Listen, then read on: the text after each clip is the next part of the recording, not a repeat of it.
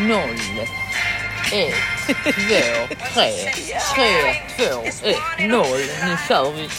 Ja, det blir väl bra. Ja, det blir bra. Det var en snygg upptakt. Ja, men det är söndag igen. Ja, det är det. Jag funderar på det här om dagen. Alltså veckodagar. Mm. När man har så stort friutrymme som jag har nu. Hur ska jag strukturera? Tittar du på en... typ... Jag vet inte, men det finns ju vissa som har sina kalendrar fram till lördag. Sen börjar veckan på söndag. Ja. Så när du går in i det digitala systemet. Ja. Jag tror att det var amerikanskt. Ja, men jag får det var så förr faktiskt. Mm. Men jag kan ju också ha fel. Det har hänt ett antal gånger i mitt liv. Ja, jag känner det. Ja. Bägge händer nu. Ja. Nej, men då funderar jag på att det gör ju saker med en. Om veckan börjar på en söndag eller en måndag. Sant. När man liksom ska lägga ut. Sant. Men det är också så fint att det börjar med vila och slutar med vila. Mm. Eller slutar med fest. Börjar med vila och slutar med fest. Om man nu skulle vara lite så självtraviserande. Om man ska hålla sig till gamla traditioner. Ja. Det är kanske bra faktiskt. Ja. Låt oss införa. Ja. Så att nu är det början på denna veckan. Ja, just det. Ja, men i vilket fall, detta är ju super att starta. Alltså att ha i början på veckan. Absolut. Och då känns ju inte söndag som slitet. Ja, det var inte. Och söndagen har ju heller då inte någon form av ångeststämpel som den kan ha för en del. Att allt det där lustfyllda och fria, det är över. För att sen börja allvaret. Mm. Nej. Upp till kamp för söndag till veckans första dag. Mm. Så... Men då är vi igång med den lilla inledningen. Och det skulle ju kunna vara så att man kan fråga ändå om man har haft en sketen dag på jobbet. För det är ju inte alla som följer gängse normer om måndag till fredag. Ja, jag jobbar på söndagar. Ja, precis. Plus att hur ska vi definiera jobb? Alltså... Det skulle kunna ha ett mycket vidare, liksom, en vidare betydelse. Och då skulle man ju kunna ha en sketen dag på jobbet, vilken dag den är, oavsett om det är söndag. Ja. Och jag kan också tänka att hela frågan, har du också haft en sketen dag på jobbet? Innebörden av den frågan har ju förändrats väldigt mycket sen vi startade. Ja, det har den. För om jag, enligt min tolkning här och nu, så kom den till i någon form av vredesmod. Mm. Att jobbet får ta för mycket tid och plats och engagemang och sliter ut oss. Nu kan ju jag känna en nyans i att de sketna dagarna behövs också. Vi sitter här för att utrota dem. Förlåt, vi sitter ju inte här för att utrota dem. Nej. Alltså väl tillvaratagna så är de sketna dagarna de mest betydelsefulla. För det är ju de som faktiskt har lett oss där vi är idag. Ja. Så det är... alla sketna dagar. Ja. Det är alla sketna människor på vägen. Och sen spelar det ingen roll vad vi gör. För de kommer ju ändå finnas. Så är det ju. Vi kan inte om man nu ska förhålla sig så ödmjukt. Jag tycker ju egentligen att hybrisförhållningssättet är lite mer lustfyllt. Men vi får en balans i den. Jag är både i balans och i obalans. Och efter faktiskt en väldigt lång tid av intensiv trötthet. En sån där, jag är inte gravid, men jag kan likna det vid, du vet den här första tiden under en graviditet. När du är så trött så att du faktiskt inte förmår rent fysiskt att göra det som... Man kan gå och sova. Ja, typ. Och där är ingen som helst ork att att göra någonting praktiskt. Nej, ingen orkar göra någonting praktiskt. Nej. Men där är inte heller ork att ens tänka tanken att göra någonting. Nej. Det finns ingen input. Nej, och det går inte att... att strukturera det. Jag har varit jättemycket uppe i mitt huvud. Där har pågått en febril aktivitet. Men det har också inneburit att allting runt omkring mig, alltså rent praktiskt, alltså sådana, vad heter det, sådana där hus. Vad heter det? Jag kan knappt. Den personliga hygienen. Det orkar du. Ja, jag orkar. Även om luktsinnet är defekt så att man skulle kunna slarva med det också. Nej, men vad heter det? Hushållsgöromål heter det väl på sån här fin gammelsvenska. Alla vardagliga göromål. Men nu känner jag liksom en öppning. Jag har liksom påbörjat den där, du vet, rokaden när man börjar möblera om och städa bakom skåp och man monterar sönder sånt som ska till tippen och ska organisera det hela. Och jag tror att den rent fysiska utrensningen också hänger samman med att jag tror att jag står inför någon form av förändring. Vad det nu än kommer att bli och hur det kommer att gestalta sig, det vet inte jag riktigt ännu. Och det är det som skaver. För det finns delar i det som känns lustfyllt och nästan för bra för att vara sant. Men vi har ju också lärt oss att det som verkar nästan för bra för att vara sant är oftast det. Så jag tror att det finns hakar. Jag tror att det är saker som kommer att bli knepiga. Men samtidigt så tänker jag att just nu har jag inget annat alternativ. Det kan förfalla så, men i realiteten har jag inte det. Så det är bara att förhålla sig till det faktum och så får vi väl se vad det bär med sig. Och som vi har sagt tidigare också, eftersom vi upprepar oss ju, och det säger vi ju ofta, men stänger det en dörr så öppnas oftast åtminstone en annan dörr. Så jag känner mig inte så jätteorolig. Den oron som jag burit med mig faktiskt hela sommaren, hela semestern, som har legat som ett liksom ett knorr, tänker jag, utan att gå alldeles för djupt in i vad det innebär för att ha en förmåga att se in i framtiden, så tror jag ändå att det har funnits någonting som på det undermedvetna planet har försökt tala om för mig att det är någonting som liksom är på gång, eller någonting som ska skrivas eller så. Så det är ju det fina, att just det där akuta oros- och ångestläget har liksom fejdat ut. Så. Men jag tänker att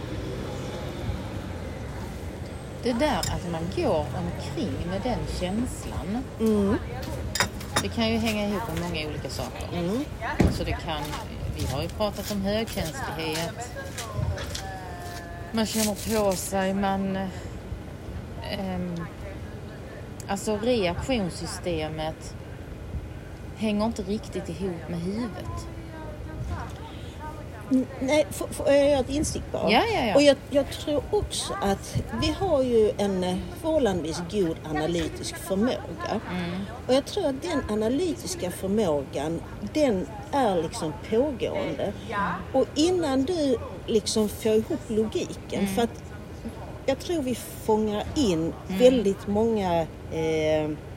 mycket information. Och den informationen vet vi inte alla gånger riktigt vad vi ska göra med, eftersom... Och huvudet vet inte det heller. Nej, exakt. Det finns inga givna boxar. Exakt. För sammanhanget sänder också liksom... på många frekvenser. Ja, på många frekvenser och åt motsatt håll. Ja. Så där finns liksom ingen logik egentligen att förhålla sig till. Och det tror jag är det som... sätter igång de där interna processerna. Och ofta har jag upplevt att detta sker på ett sätt där det finns ingen plats för frågor. Det finns ingen plats för reflektion. Nej. Det finns liksom ingen plats för att låta... Och det finns ofta... Tiden har ofta redan gått. upplever jag. Ja. Och då är det ju, då är det någonting. Men vi har pratat om triggers också. Som sätter igång det här känslosystemet. Ja. Som får en till att reagera. Ja. Oavsett om man vill eller inte. Och då kan ju en reaktion vara trötthet. Tänker jag också. Absolut. Absolut. Att man... det är de här, det sympatiska och är det parasympatiska, eller vad heter de där två olika? Mm. Jag skulle vilja säga det sympatiska och det osympatiska, men det är ju inte det det handlar om. Jag... alltså de är ju livsviktiga båda två. Ja, ja. Fick jag lära mig, eller det har man väl kanske vetat sedan man gick i skolan, men det här vi pratade om sist, att genom att andas så tvingar du dina system in i mer på det lungorna. Ja. Och den är ju lite... alltså jag kan tänka att jag kan behöva sådana saker att hålla fast vid. När man får faktan. Så här fungerar det. Och du ska hålla andan så här länge. Andas ut så här länge. För då gör det att du kopplar på det systemet mer. Okej. Bra att veta. Ja, men det är det. Ja, men alltså jag kan behöva... För att jag kan känna mig så kliven i det här att... ja, men vi har pratat om astrologi och vi har pratat om andlighet och vi har pratat om högkänslighet. Det är ju aldrig någonting som jag har definierat mig som. Nej. Inga delar, utan jag är praktiker, sosse, gillar att vara i görandet. Det gör mig kreativ och lugn och bla bla bla. Och så har jag hållit mig vid det. Men, nej men alltså, och det... Jag vill inte säga att jag har varit oäven att lära känna mig själv. Men jag kan väl känna här och nu att jag har liksom inte gett andra vägar någon möjlighet.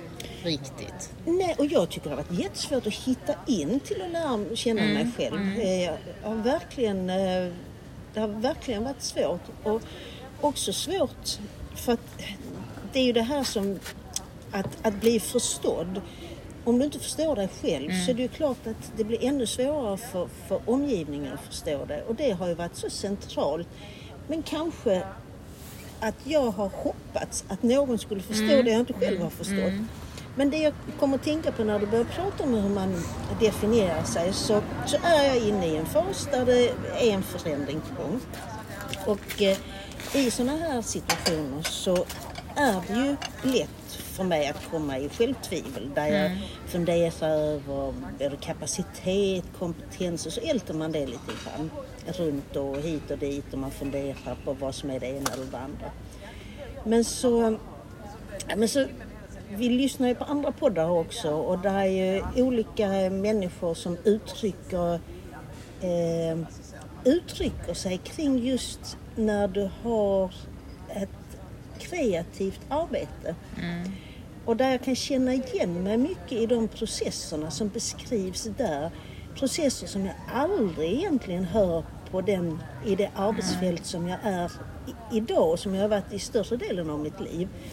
Och då tänker jag att, och vi har ju jämfört med andra estetiska uttrycksformer och hur du lägger upp ditt arbete, och där reflektionen och det egna skapandet är det centrala och ges mycket utrymme. Vilket jag inte upplever att vi har haft när vi har jobbat i det här gemensamma arbetsfältet.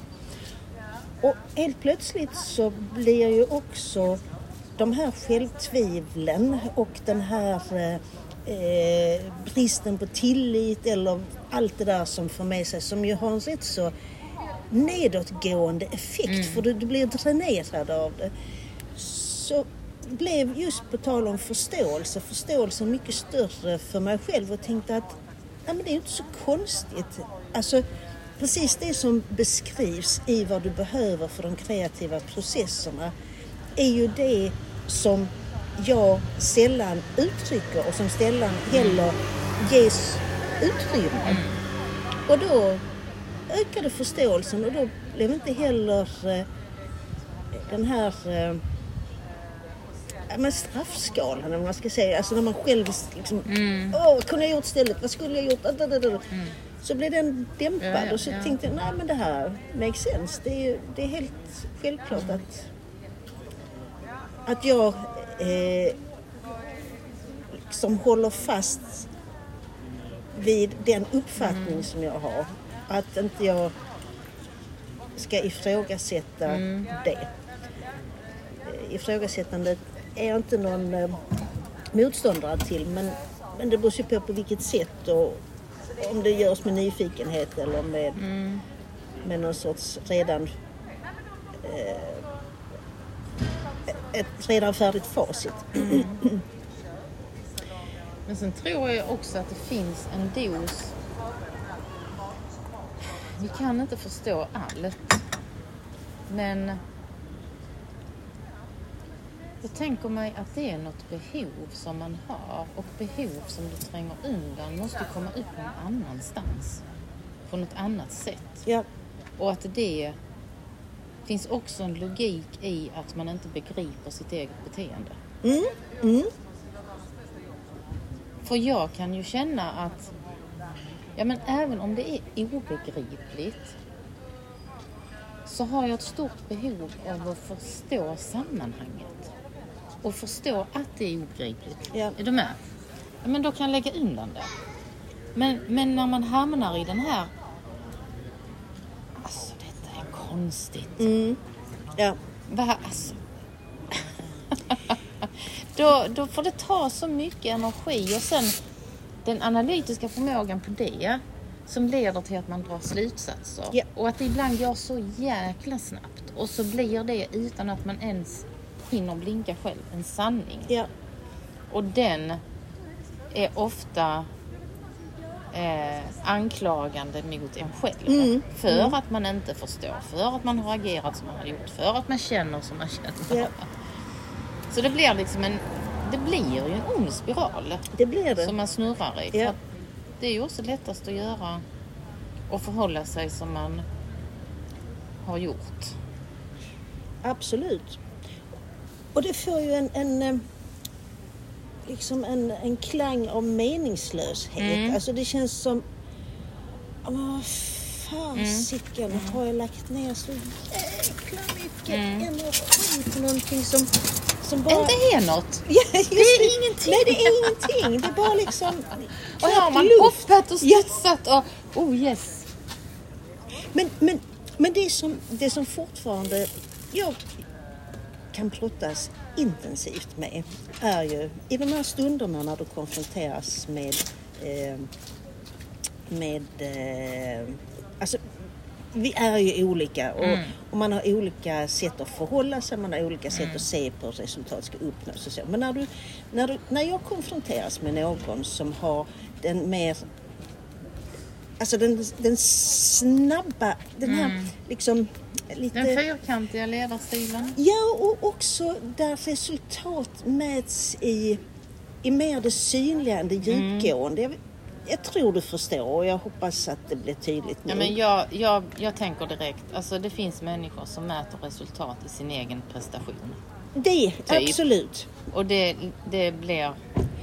Men också hur andra människor som kanske inte är lika insatta uppfattar det synliga. Ja. Och det, i den stunden så får det mig att tvivla är kanske fel ord, men eftersom ingen har facit så är det ju klart att ett mått av tvivel är ju det som leder till utveckling. Du måste ju fundera över, kunde jag gjort ett annat sätt, eller ser jag det på ett sätt, eller är rättare sagt, ser jag inte det som andra som inte är lika nära processerna ser, eller. Men det är ju ett tvivel som ska leda till ett utforskande. Ja. Alltså man ska... Nej men gud, vad har jag gjort? Men det ska ändå finnas en spänning och en öppning för att testa något annat. Ja. Och det som i den stunden jag hade önskat var ju att det fanns fler spelare som ville liksom spela bollen med mig. För när jag läser det som så många uttrycker att de är inspirerade av och läser texterna och läser hur filosofin är utformad, hur förhållningssättet är liksom uppbyggt, så är det exakt så som jag försöker att få andra spelare att förstå. Men det är ju klart att ingen kan göra allt. Och det blir ju mer och mer varse att i ett system där du inte väljer spelarna och där du heller inte kan liksom fostra in spelarna i en filosofi där alla de där små komponenterna kan samverka för ett gemensamt resultat, så blir det ju inte, där blir ju ingen, det är liksom inget finmaskigt nät som kan lyfta upp. Det är heller inte alla de spelarna som kan fånga upp de som är på väg ut. För det kan du inte. Alltså nej, du kan inte. Och det är väl där det är både en sorg men också en ganska nyttig insikt att tänka, släpp det. Släpp det. Men jag tänker att det arbetet att släppa vissa saker det kräver, om jag bara utgår från mig själv, en extremt hög medvetenhet att tidigt säga till sig själv släpp det. Och jag tänker också att det är så svårt om man till exempel tar läsa och skriva processen och hur våra hjärnor fungerar och hur svår, alltså det finns ett inbyggt motstånd till att lära sig läsa och skriva. Vi gör det ändå, men det är enorma processer inne i våra hjärnor med språket. När småbarn lär sig språket, det krockar, det finns ett starkt driv att lära sig, men vi blir motarbetade av oss själva för att det är så svårt och det finns inte förprogrammerat i oss. Då tänker jag att den här utopin som jag vill leva i är ingen utopi. Men det blir en utopi i sammanhanget. Det krockar ju. Vi har suttit här och pratat hur många gånger som helst, om inte varje gång. Vilka små justeringar det hade krävt. För att detta hade blivit ett oljasystem. Yep. Och det kriget, precis som när vi pratar om skam, så tror jag man ska bli vän med det. Att det är så jag är, det är så det fungerar. Alltså bekräfta sig själv i det. Men ändå hitta ett hanterbart sätt att leva i det andra. Och verka i det andra. Insikten du pratar om. Men inte glömma bort de idealen och det man har med sig. Alltså precis som vi har pratat om, att vi kan inte bara stryka 20 år av liv när vi kom på det. Det är liksom, det är dåligt. Men ja, vi var ju verkligen inne på det. Ja, absolut. Förändra allt, förändra din klädstil, bli stark, gå i högklackat. Ja, det är lösningen. Alltså det finns ingen lösning. Nej, det kan det inte. Men kriget... Men kriget kanske ska det kanske ska ta en annan form, för jag men för att säga så här, din egen filosofi som även finns som en filosofi där det finns en viss forskning kring det. Den får man ju inte släppa. Nej. Är du med på vad jag menar? Jag är helt med på vad du menar. Men om du minns när vi initialt började, det var nog när vi började promenera, så pratade vi om det här vi skulle utbilda och handleda och sådär. Och sen så stoppade vi det och sen pratade vi om att nej, men vi ska inte stå där och liksom missionera, utan är det någon som kan lockas av det här, så fine. Och just nu, och det kan ändra sig, men just nu så känns det känns för min egen del, och återigen, jag är medveten om att om en månad eller 2 kanske jag är ett annat vägskäl. Men det känns som att Jag är så innerligt trött på just det kriget. Att liksom banka in någonting som jag i mina ljusa stunder, som jag har sagt också, tänker att ja, men jag så frös. Att inte folk medvetna om att de faktiskt inspireras. Och fine, så är det kanske, och förhoppningsvis. Och det kanske gör skillnad längre fram för någon. Och jag har sett, resultat när du kan liksom vara fokuserad i det. Men jag skulle verkligen vilja hitta liknande form som vi har hittat här. Att inte ha ansvar för ett resultat. Och mer så tänker jag att just själva görandet, det har vi ju pratat om innan. Jag tror att jag skulle vilja stanna innan görandet. För att görandet är ju också det som du måste utveckla på egen hand. Jag är sån motståndare till när du sätter liksom konceptet i händerna. Och det är det som jag upplever, kanske inte bara lite grann utan i ganska hög grad förväntas att jag ska göra. Och jag vill inte. Jag är inte säker på att jag kan det så bra heller. För att jag tror inte på den modellen. Men nu det jag satt och skrev när du kom och som jag bara ville bli färdig i meningen, det är att imorgon så ska jag har fått dag 2 på veckan. Dag 2, ja precis. Jag har fått 10 minuter att beskriva bakgrunden till den här filosofin och också berätta om det projekt som vi till viss del är inne i. Och för jag nämner 10 minuter är att jag lär lite i mjugg eftersom jag tycker att det är rätt kort tid och också synliggörs prioriteringskrav. Men det är en annan sak. Men där jag har funderat och gjort PowerPoint som jag har skickat ut och där jag började högtravande, för jag tänkte hur griper jag an det här? Och så började jag med jämförelser och med årtal. Och sen så gjorde jag ytterligare och så gick jag bakom. Vad är det som ligger liksom? Och du vet, texten blev bara mer och mer komplex. Och sen idag när jag var ute och gick så tänkte jag, nej, jag tror faktiskt att jag ska bli lite personlig. Och beskriva i alla fall inledningsvis min resa och de iakttagelser som jag gjorde precis när jag var alldeles på väg in i yrket. Och varför det här har kommit att bli så betydelsefullt.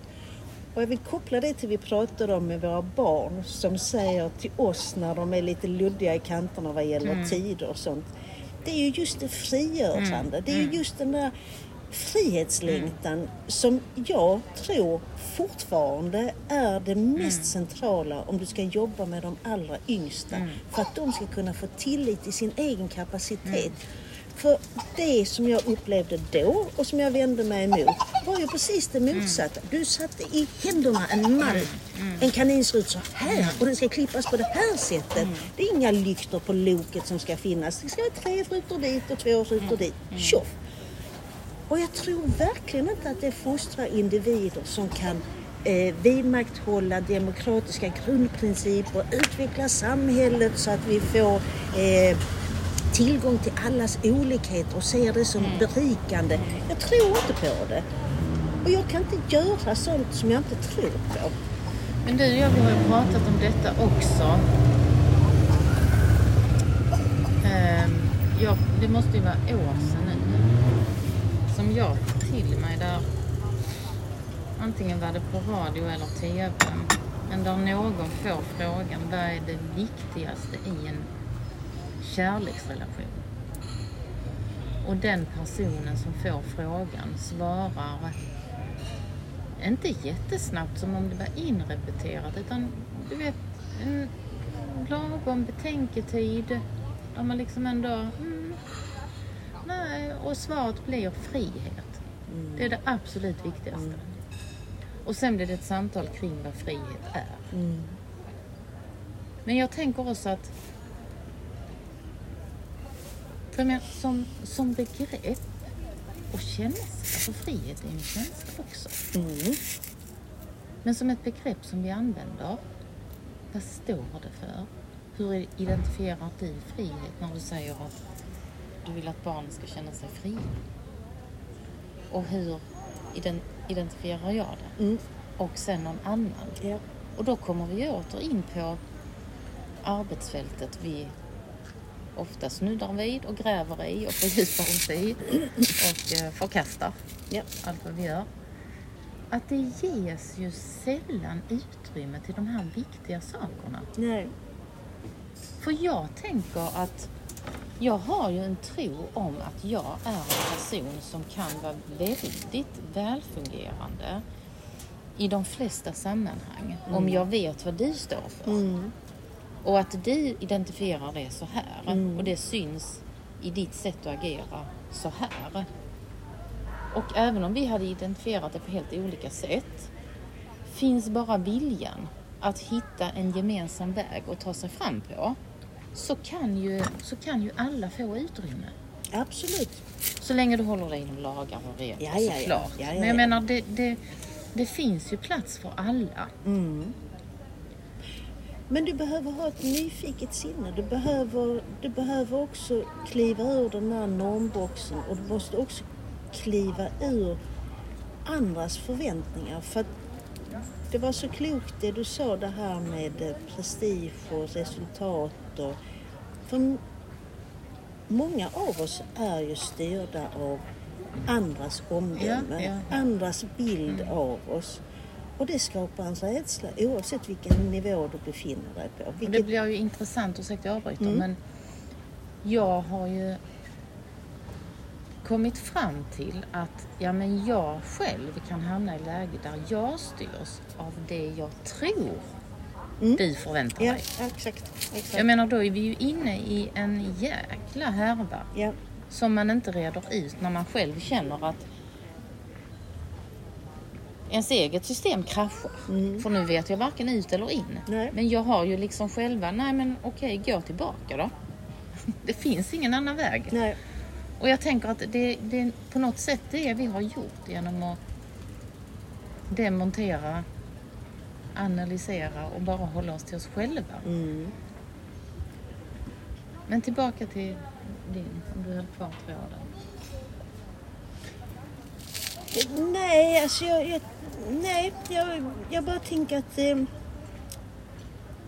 det känns som att någonting skulle kunna förändras. Det skulle kunna förändras i en väldigt bra riktning. Jag kommer inte riktigt ihåg vad det var för tråd jag var inne på, om jag ska vara ärlig. Nej, du drog upp att jag hade sagt att precis och resultat. Ja. Alltså det hänger ju så nära ihop. Du connectade till precis det. Så därför tror jag att jag inte tappat tråden, utan den blev liksom lite mer matad. För det är det som jag tror många gånger gör att det skapar sådana rädslor så att man vågar liksom inte se över horisonten. Mm. Man måste liksom kapsla in det med risk för att annars så skulle jag personligen kunna få kritik för någonting, eller kanske bli ifrågasatt eller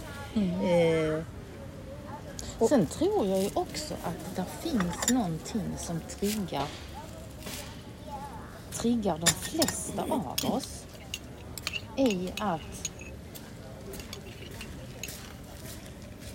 om vi kallar det målresultatet, någonting som ofta, om jag nu bara håller mig till vårt arbetsfält, så är ofta målet jättesvårt för oss att greppa.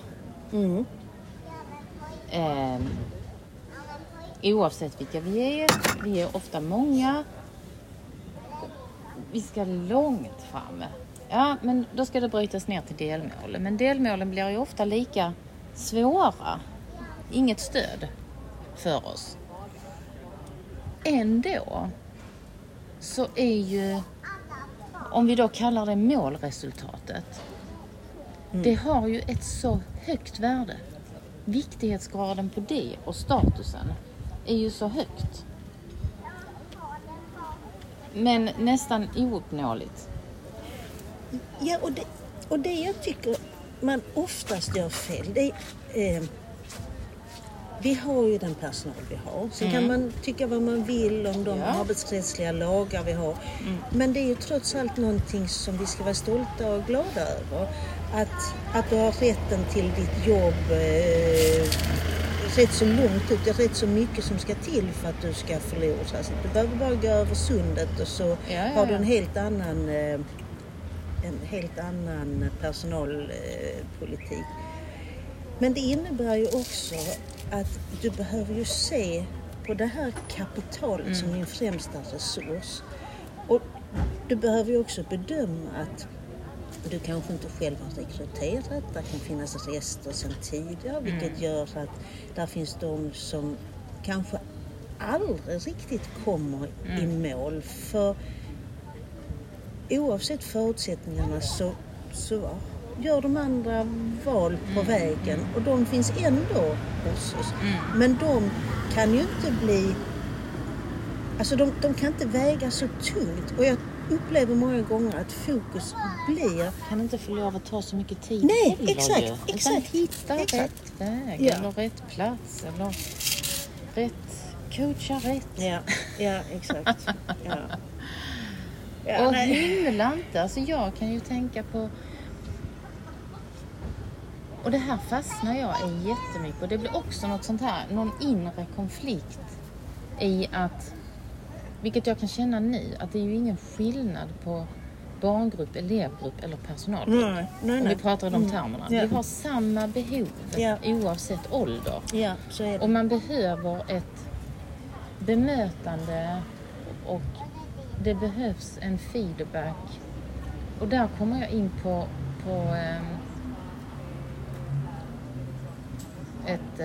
ett varumärke som vi har lyssnat på. Mm. Där man pratar om en hand på axeln kan göra underverk ibland. Alltså med det här säger jag att jag ser dig. Och jag ser att du har jobbigt. Ja, men precis som inom idrotten, det försätter ju oss i olika tillstånd. Ja, absolut. Om du blir sedd och du har kärvt som fasiken, det är bara 10 till eller det är bara 20 minuter till. Vi ska titta på detta sen. Men tilliten där försvinner ju när man vet att det är aldrig någon som tittar på det. Nej, eller som när du säger, jag har inga alternativ. Mm. Alltså redan där är spåret helt fel. Absolut. Men det är också erfarenhet av en organisation. För du tänker att i en organisation är du sällan unik. Så som övriga behandlas är så du själv också kommer att bli behandlad. Och tidigt när jag gick in i det här och började jobba så var det 3 liksom ledord. Att du skulle känna dig trygg, du skulle känna dig uppskattad, du skulle känna dig sedd och lyssnad på. Alltså det är sammanhang som du vill skapa. Har du dem i grunden, ja, men det är inte så mycket som kan gå fel. Och det är inte heller så svårt. Men det är ju prövande att... Och det är där jag menar med analysen som faller på plats, som leder en till att det som är för bra för att vara sant. Där ligger liksom en liten beska över det hela, eftersom i stunden, och det var där den här liknelsen som inte är bra, för det skulle vara som att förringa alla de kvinnor som utsätts för sjuka män. Men mekanismen, när den här mannen bedyrar sin kärlek och sätter dig på piedestal och verkligen lyssnar, och du känner att du blir sedd, till och med uppskattad, du känner också trygg i det sammanhanget. Så är du beredd att lita på den här vidriga mannen som bara kanske för en kort stund sedan hade slagit dig gul och blå. Och där stannar liknelsen, för det är så vidrigt och fruktansvärt. Men om du bara tar känslan, så är det precis samma känsla som jag kan få i stunden. Ja. Där tillitsvärdet höjs och tänker, alltså du är fantastisk. Alltså, och då blir det också, jag har haft fel. Exakt. I 3 år har jag haft fel. Exakt. Och det är dit jag vill komma. För sen klickar ju analysdelen in. För allt det som då blir sagt i det här tillfället låter ju fantastiskt. Förtröstansfullt, förhoppningsfullt, allt vad man nu kan säga i positiva ordalag. Sen kommer ju en massa andra detaljer in som smolkar den här upplevelsen och som ju gör att för mig är det nästan till omöjligt att fästa tillit. Mm. För att jag vet inte vad som ska till. För att den första fasen är precis som du säger. En rannsakning. Ja, men alltså, är jag blind? Mm. Alltså, har jag inte sett det här fantastiska? Vi kan till och med gå och träna tillsammans. Ja, men det är obehagligt. Och jag menar, jag är ju inte unik. Nej, inte på något sätt. Nej. Utan jag har ju både sett, upplevt och hört många andra berättelser. Ja. Och det gör ju, att vaksamheten ökar. Ja. Mm. Men vi pratar ju om... eller vi har ju ofta hamnat i det här. Jag gick ut och gick med hunden och då. Och jag var ute och gick med hunden någon dag efter vi hade pratat om detta. Och du vet, det bara ramlar in här. Det ramlar inte in i huvudet först. Men då ramlar det in i mig. Jag måste ringa. För detta handlar bara om att den personen ska ha en ny bästa vän. Förstår du? Alltså, och jag vet inte var det kommer ifrån. Men du vet, jag bara kände att du ska gå in i det, men du måste veta detta som jag kommer på nu. Och sen så, promenaderna är ju liksom, tack gode Gud för att man inte ringer på studs. För jag menar, jag har ju tillit till dig och dina förmågor och din kunskap. Så jag tänker, det här har du filtrerat. Och också tagit med i hela bilden. För där är ju någonting lite scary där, just i relationsbyggandet. När man nu ser över tid. Även om inte jag har varit närvarande, så var jag ändå närvarande under nästan ett år. Och sen har man ju hört. Som jag tänker, oavsett, det finns kanske saker man inte får lov att jämföra. Men precis som, alltså, vi inledde med att hög känslighet, huruvida man lutar sig mot någonting inom astrologin eller andlighet, så kan jag ju också känna att jag tror att jag behöver jobba hela livet på att man kanske är en... Man kanske har medberoende egenskaper. Och sen var de kommer ifrån. Ja, men det kanske inte är så viktigt. Vill man grotta ner i det kan man göra det. Men jag menar, den som fastnar i ett medberoende har man ju sett har vissa personliga egenskaper. Ja. Och jag har ju aldrig sett mig som en sån heller. Nej. Tidigare. Nej, alltså, jag har ju varit nära i det faktiskt.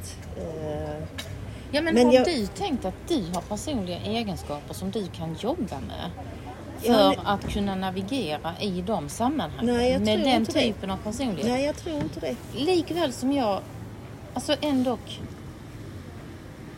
och det kan vi ju säga i den här podden, vi säger om jag har erfarenhet av elevgrupper, 20 års erfarenhet.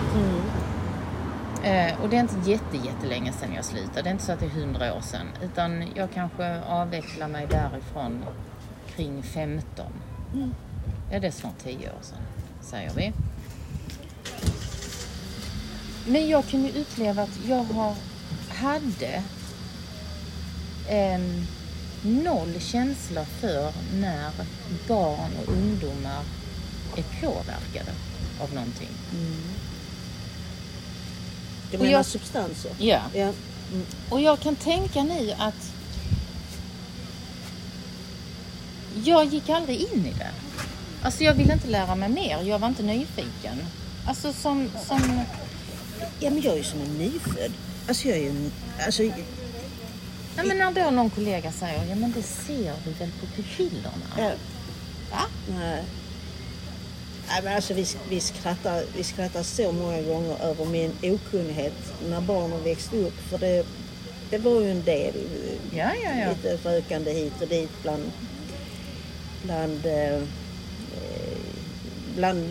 bland tonåringarna. Och jag Alltså den här lukten. Jag visste inte vad det var, jag bara tyckte den var vidrig. Mm. Och någon gång så kom där hem en kompis med den här doften. Mm. Du vet, helt god. Alltså, vad fan, vad? Nej, fan sa jag inte. Men vad är det? Yeah. Så jag kan bara instämma. Jag vet precis. Ja, och jag hade någon relation också med kogödsel. Ja. Nej, men det, du vet. Ja, men det är verkligen... Ja, men nu vet jag. Men jag hade också någon relation. Där ibland när jag kom hem där så var det så enormt mycket rökelse. Och personen i fråga var jättebra humör. Och jag kunde... Ja. Nej, men... Ja, så det var bara en liten passus. Men det finns någon distans. Mm, absolut. Mm. Till det. Och då finns det ju en distans till en själv också. Ja. Jävla korkat. Men alltså jag tycker det är intressant för... Alltså det här att du kan ha en sårbarhet för att hamna i ett medberoendeskap. Mm. Och vad den beror på och hur man kan hantera det. Mm. För att inte hamna där. Mm. Och du och jag pratar ju om... Vi sa det här måste vi ju ta i podden. Alltså jag säger någonting och du kontrar. Alltså jag tror det var någonting om att man vill vara duktig och man vill prestera. Mm. Det ringer ingen klocka just nu. Att liksom då är man där igen. Att vilja göra gott för att kanske plisa någon annan. Absolut. Och jag tror också att det finns någon längtan efter uppskattning. Yeah. Det finns någon sån där... Ja, men det som det allra yngsta lilla... De primära. Ja, men bli sedd, bli uppskattad. Någon som... Och när du då inte upplever att du får så tror jag... Tyvärr. Man tar till alla medel. Ja, men du är beredd att göra sitt så mycket. Ja. Ta dig själv i smutsen. Ja. Äcklig. Ja. Det framstår så jävla oskönt och bedrövligt. Det skaver. Det skaver. Men skavet... Förhoppningsvis är ju det skavet som också hjälper en. Alltså som det där skoskavet som fasiken var det som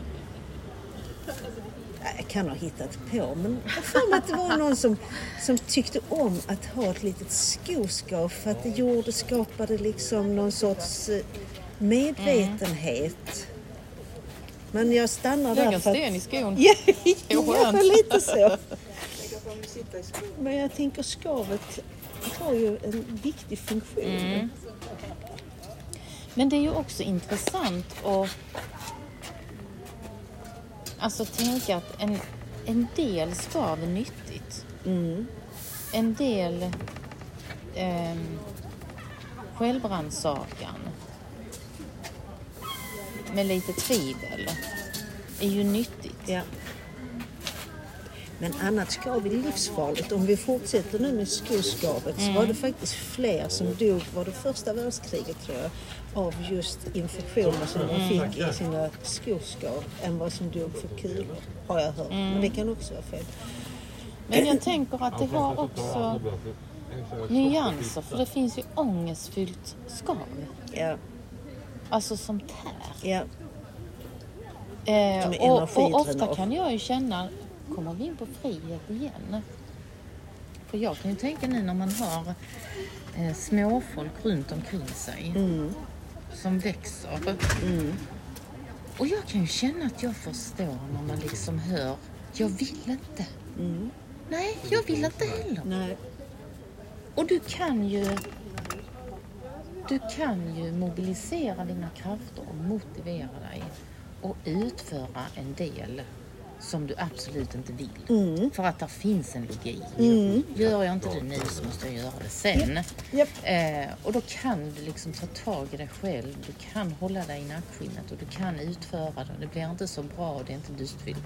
Nästa gång vet du att du sätter på bra musik och du gör det och tycker till och med det är kul. Mm. Men det är någonting vi lär oss.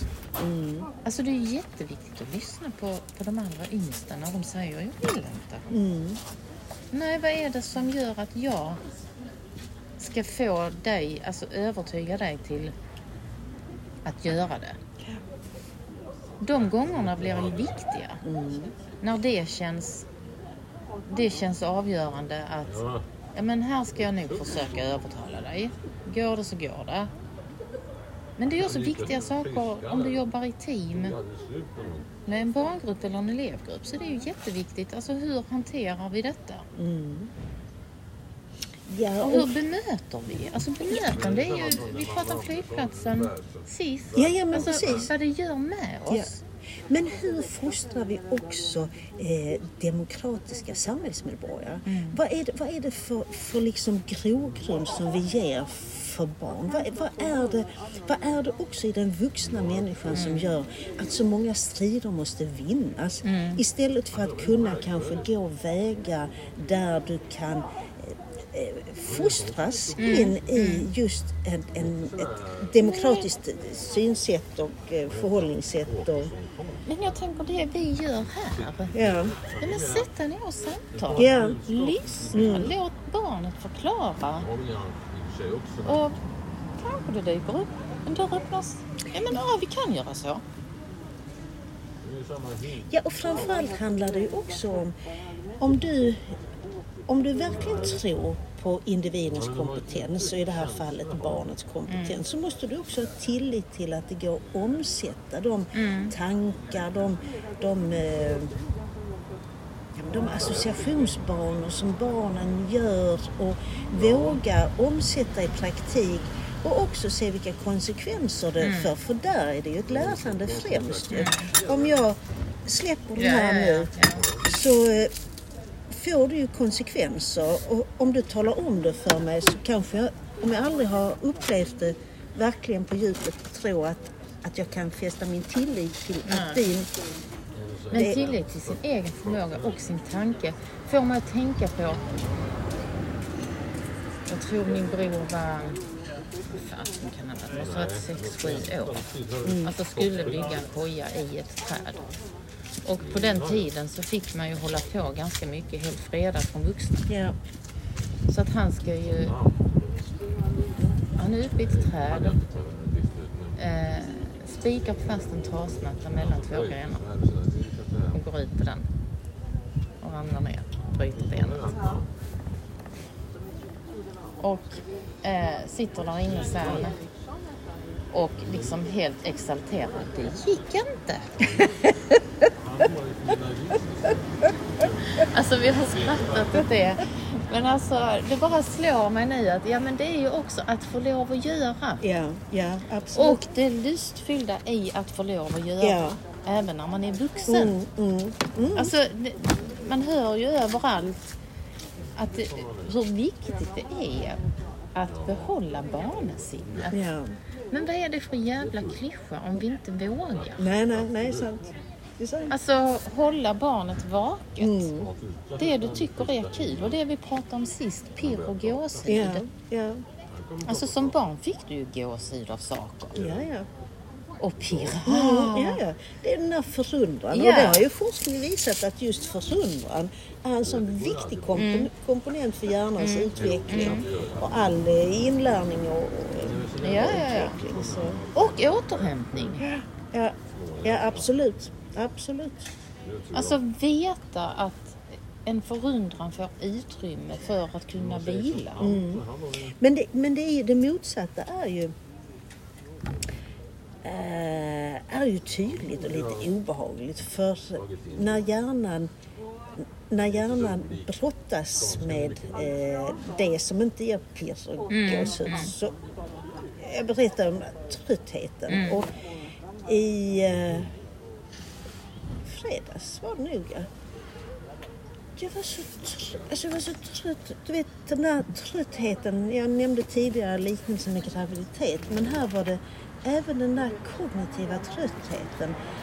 Där jag skulle möta människor som behövde en blankett och behövde... Vad tänker du? Ja, jag lyssnar. Nej.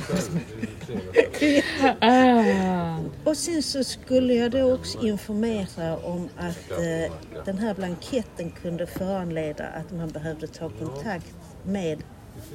Ja, just det. Med...